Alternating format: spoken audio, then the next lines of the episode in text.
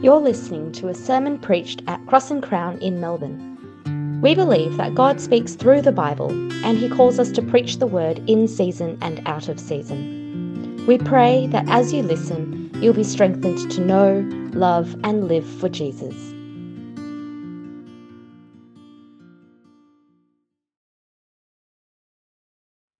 Here at Cross and Crown, we believe that the Bible is God's word.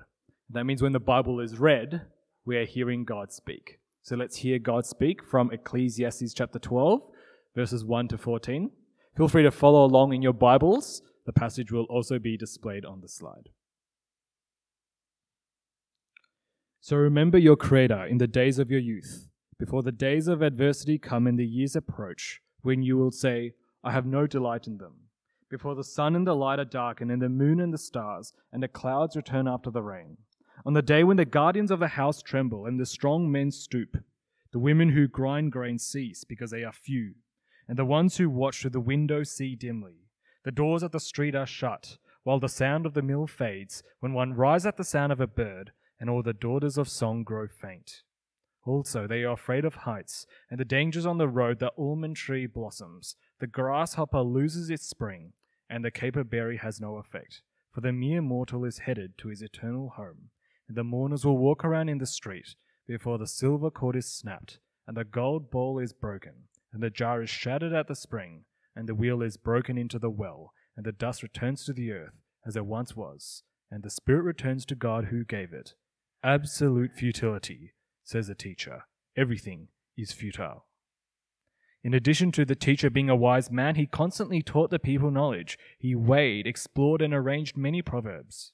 The teacher sought to find delightful sayings and write words of truth accurately.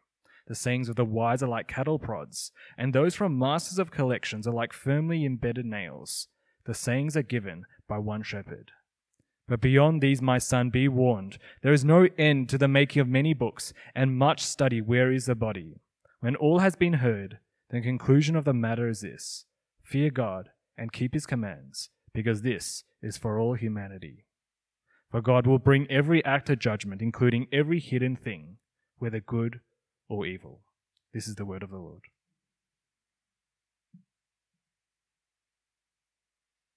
Well, friends, uh, how about we pray? So I will pray for God to help us understand this. Heavenly Father, give us faith to receive your word, understanding to know what it means, and the will to put it into practice. We pray this through Jesus Christ our Lord. Amen. Well, friends, today I want to begin our exploration of Ecclesiastes 12 by getting you to come with me in your imagination. Uh, travel back in time. We're in an ancient land, uh, it's a Middle Eastern land. Uh, we've found a man. He is of royal stock, a prince, perhaps even a king, uh, a man who's obviously had the benefits of a rich and prosperous life.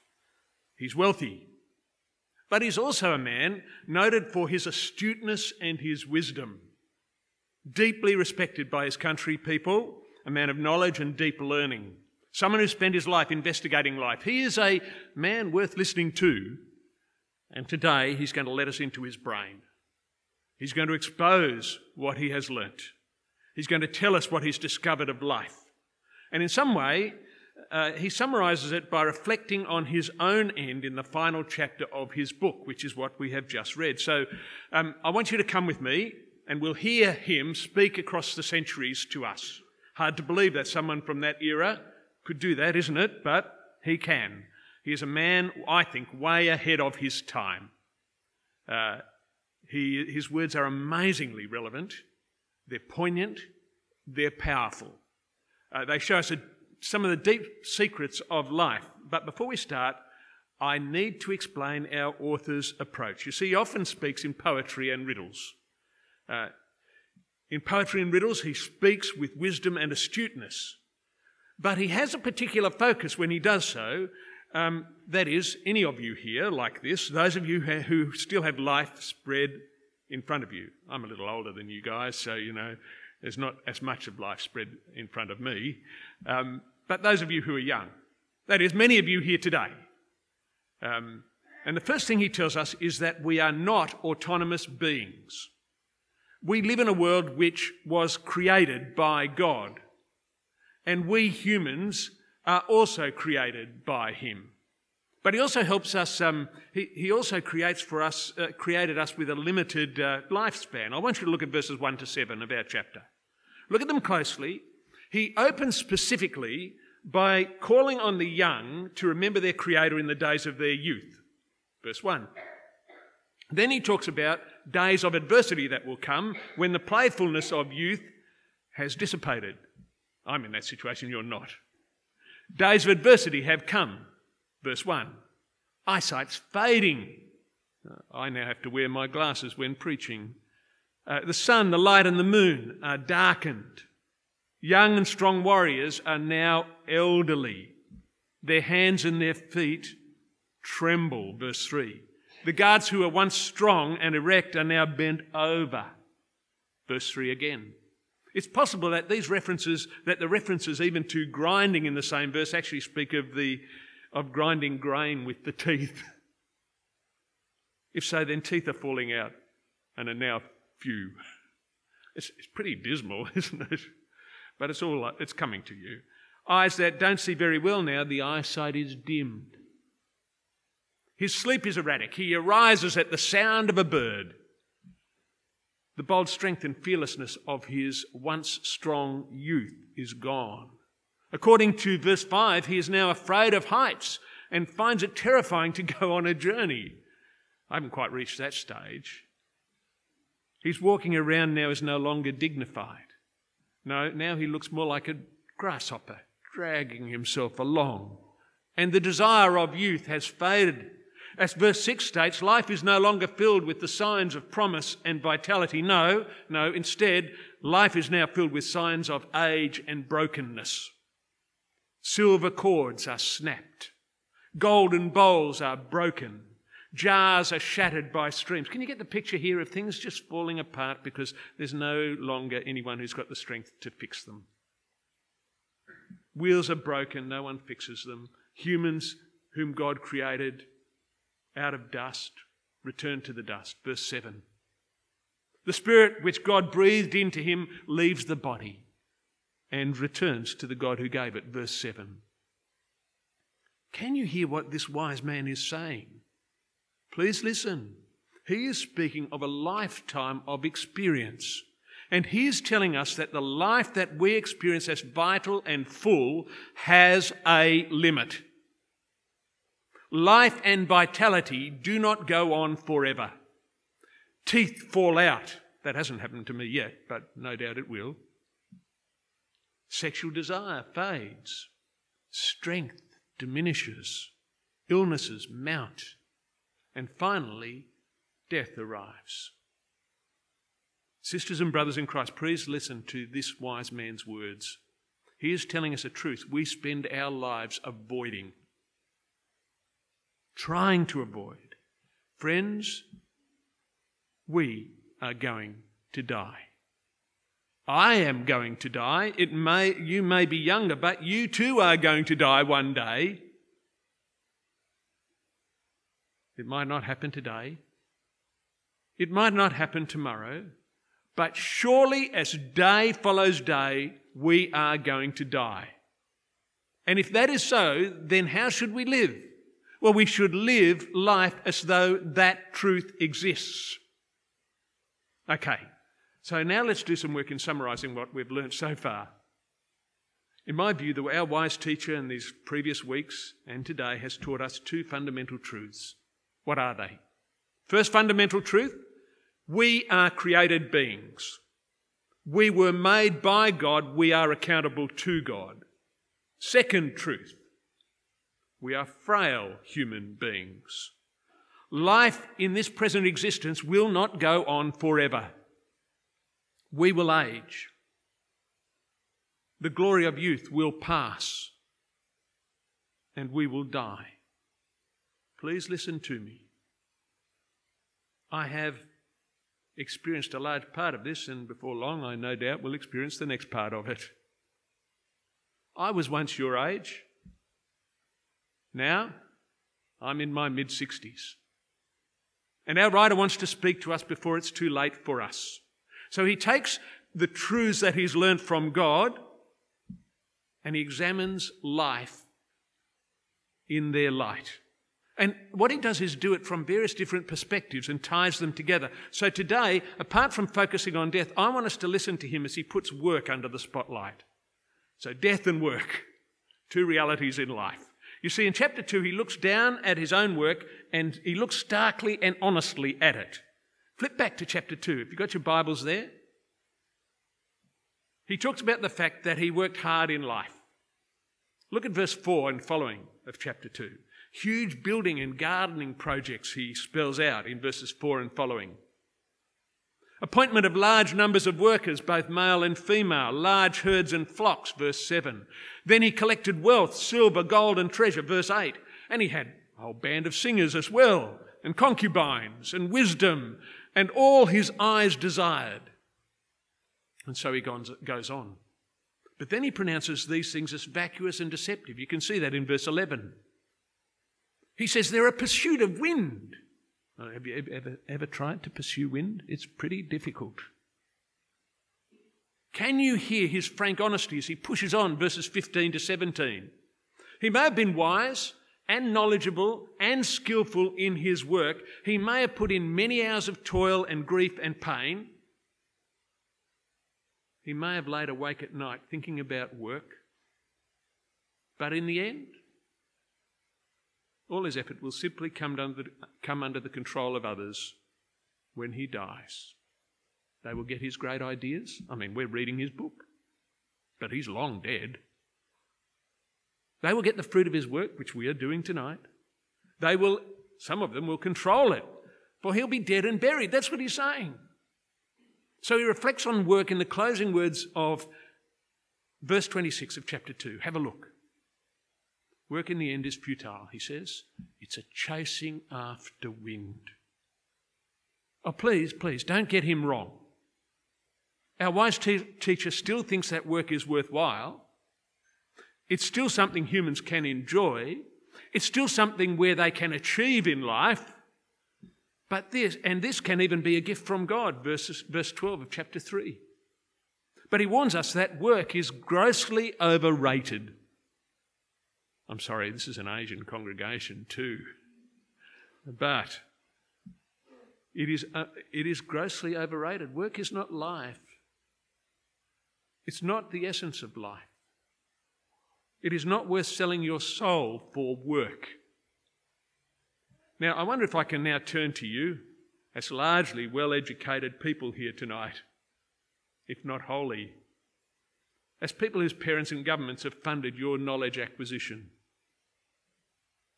We live in a world infatuated with work and career, don't we? The day we were born, our parents wondered what career we'd end up with. Now, I know you think, no, not my pet, but many of you, particularly from your background, yes, it is true. The day they sent us off to work, they pondered in the back of their minds how we would do. And all the way through school, they looked over our reports it's reflections on how we are going in that pursuit.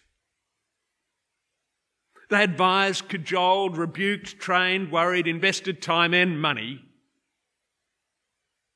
And we joined in. We competed and jostled and struggled to achieve. And perhaps we did even achieve. And we so imbibed that worldview that we now define ourselves by what we do, don't we? I am Andrew, the founder of churches, a pastor, a theological college lecturer. You? You are John. Or Mildred, the physiotherapist. John the doctor, Mildred the physiotherapist, Mike, Kathy the receptionist, Mike the plumber, George the engineer, Sue the graphic artist, Alfred the unemployed. Please hear me. Such stuff is vacuous. That's not who you are at all. For if that is true, then the minute you stop doing it, you've become what? Nothing. Don't get sucked in by the hype. Don't sell your soul for work or a career. Such things are not, not what life is about. The writer of Genesis knew that. The writer of Ecclesiastes knew that. And Jesus knew that. After all, listen to the words of Jesus. Listen to what he said. It was him who said, Do not work for that which perishes. And it was Jesus who also said, What good is it for a person to gain the whole world yet forfeit their own soul? Friends, we are far more than what we do. And finding identity in work or the pursuit of work and a career can be a tremendous waste of your life. Let me tell you, I've seen people do it. Finding meaning in work and a career in work and a career can be a horrible aberration of life. Oh, I'm not saying that work is not good. No, no, God created work. God Himself was a worker back in Genesis 1. So God knows all about work. Scripture tells us that work is good, and the manner in which we, we do it can honour our God or the God you. It, it honours God. However, the weight we give it is often nothing more than vapour and a lie. And if you don't learn this now, then let me tell you, old age and death will pronounce the truth of it. So, long life, work, career are not the all and the end all in life. What is? If work and career don't define us as people, what does? Well, in order to give an answer to this, I want you to come with me to another location in the Bible for a moment. This time we'll go to the New Testament, and I want you in your Bibles to turn to the book of Philippians. And there we meet a man called Paul. Now, the first few verses tell us a bit about who this man is. Have a look at it. Philippians. Look at verse 5 of chapter 2. Paul gives us his credentials. He was born a thorough and well credentialed Jew, which in his eyes was about it. Then he was born of the tribe of Benjamin, a very important tribe in Israel. He was, as he says, a Hebrew of Hebrews. He had the marks of being a great Jew, circum- that is, from God's people. Circumcised on the eighth day, verse 5. Trained by one of the most devout religious groups in the world at the time. He was a Pharisee, verse 5 again. So devoted to his, religion was he was that he persecuted heretics such as Christians, verse 6. In terms of, of observing the law, and let me tell you, this is no small claim. In terms of observing the law, faultless. Verse 6 again. Here is a man who, by the standards of the group he belonged to, was of enormous eminence. If you met him and you knew these things, you would have great respect for him. If you wanted to be a good Jew, you could not be far more, be more impressive than Paul. He had much to his profit. But look at what he goes on to say. If you remember that, if you've got that picture in your mind, if you remember that, look at what he goes on to say. Because it's astounding. Look at Philippians 3, verses 7 to 11. Paul faces his works, his background, his accomplishment, and he says, But everything that was gained to me I have considered as loss because of Christ. More than that, I consider everything to be a loss in view of the surpassing worth of knowing Christ Jesus, my Lord. And because of him I've suffered the loss of all things and consider him them as dung, so that I might gain Christ. Be found in him, not having a righteousness of my own according from the law, but one that is through faith in Christ the righteousness from God based on faith. My goal is to know Him and the power of His resurrection and the fellowship of His sufferings, being conformed to His death, assuming that I will somehow reach the resurrection from among the dead. Friends, the writer of Ecclesiastes was heading in the same direction as Paul. He was aware that God gave meaning and direction to life. But do you know what happens with Paul? He builds on what the writer of Ecclesiastes said. Think about what he's saying for a moment. He's saying that the things he was pursuing, godly though they might be, were nothing when compared with the worth of being in relationship with God in Christ. The worth of Christ makes everything else, he says, looks like excrement. He doesn't put it as coarsely as that necessarily, but if you could read between the lines, you'd find he means it. Gaining Christ, being found in him, knowing him, having the righteousness that comes from knowing him and believing in him, experiencing the power of his resurrection life, sharing in his sufferings, becoming like him in his death, attaining to the resurrection of the dead. These things are what life, death, and the future are really all about. Where work ends with death and does not give meaning to life.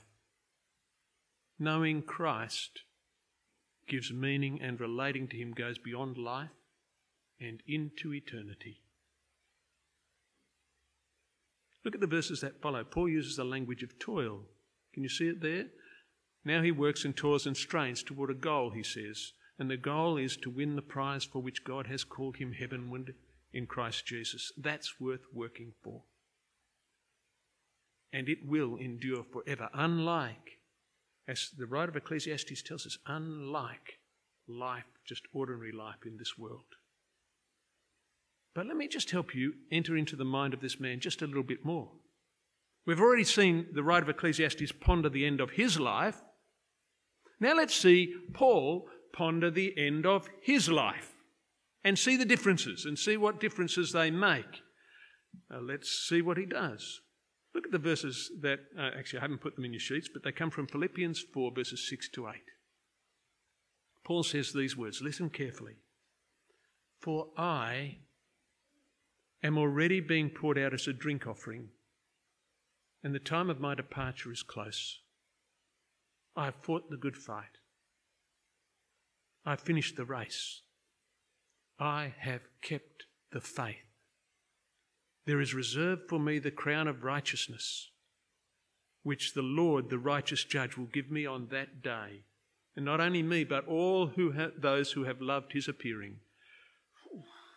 You see, as, we can, as we've seen, as the writer of Ecclesiastes has written, he ponders the fact that work has a very big question mark hanging over it. It's often motivated by all sorts of issues, isn't it?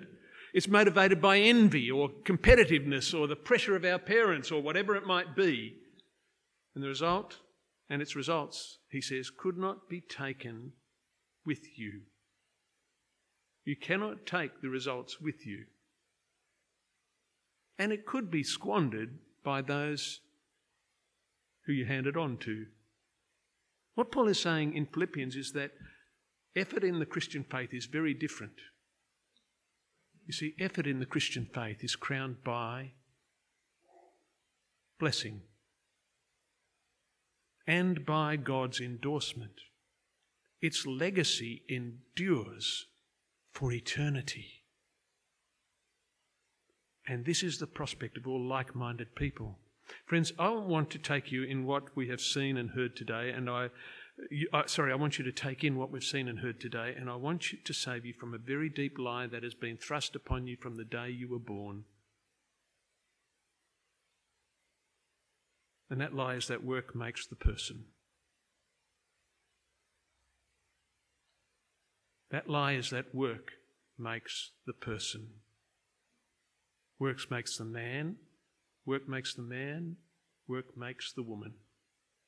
No, friends, work doesn't make the man, and work doesn't make the woman.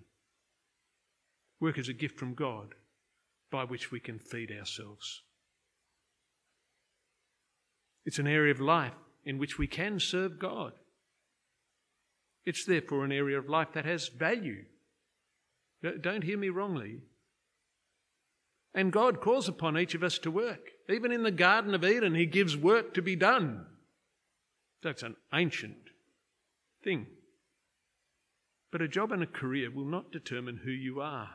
It doesn't determine who I am. Your work and your career will die with you.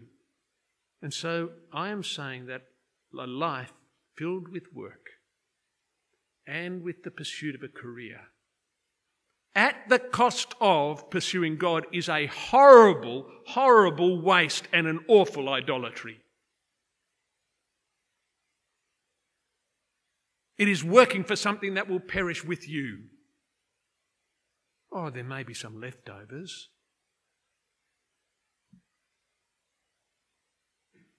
Let me say it again, just in case you didn't hear. A life devoted to a career can be a wasted life.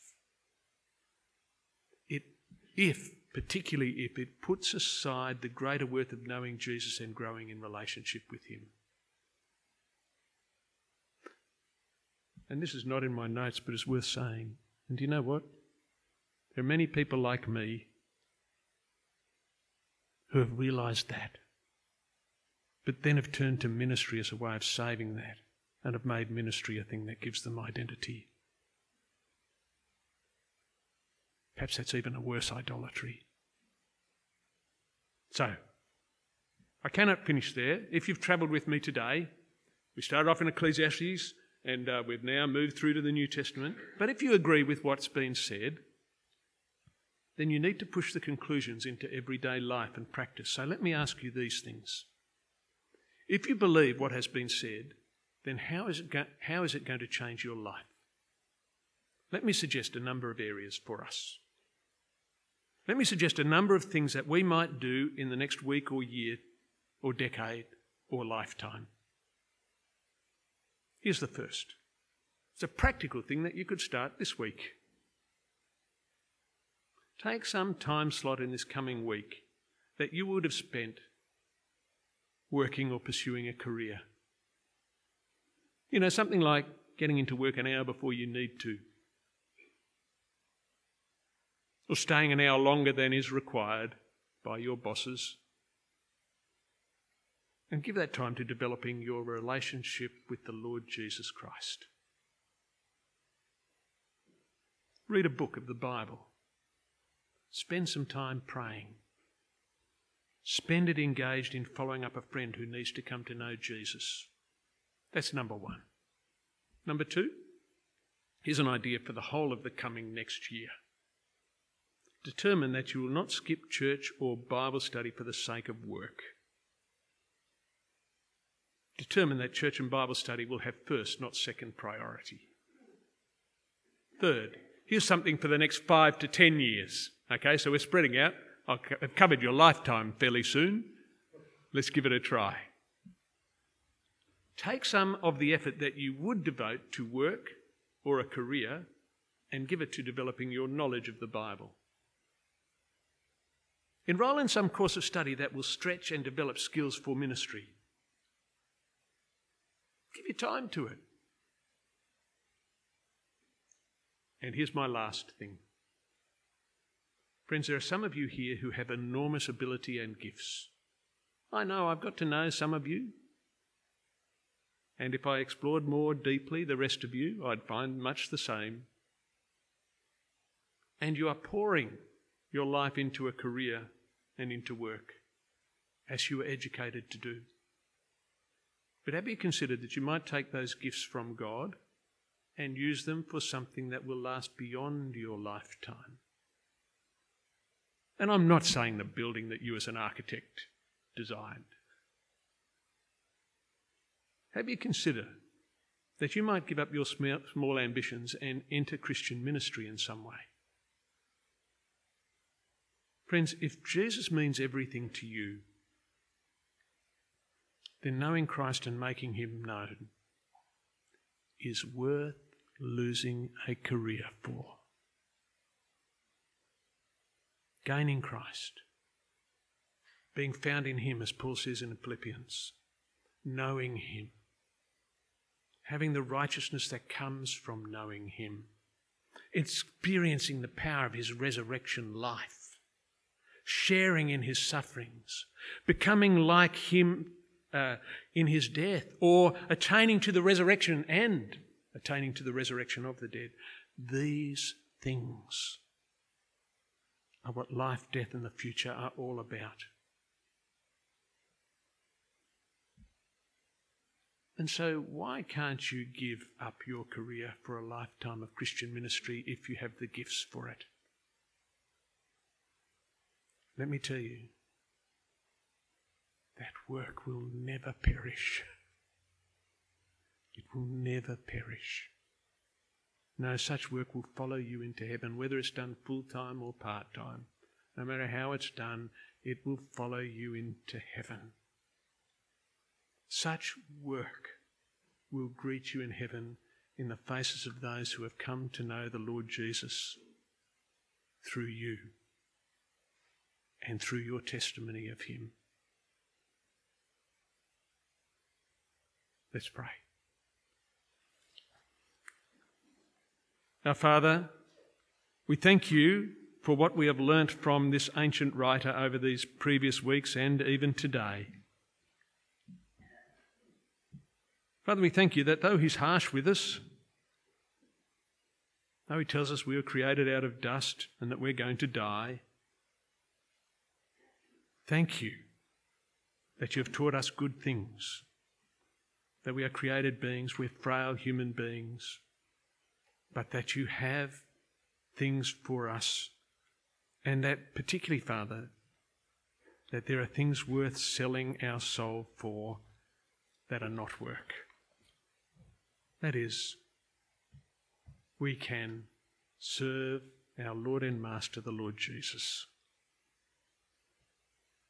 So, Father, please help us to get things in right priority and to not get sucked in by the hype but Father, to get sucked in by the truth, which is what you have said in your word. We pray this in Jesus' name. Amen.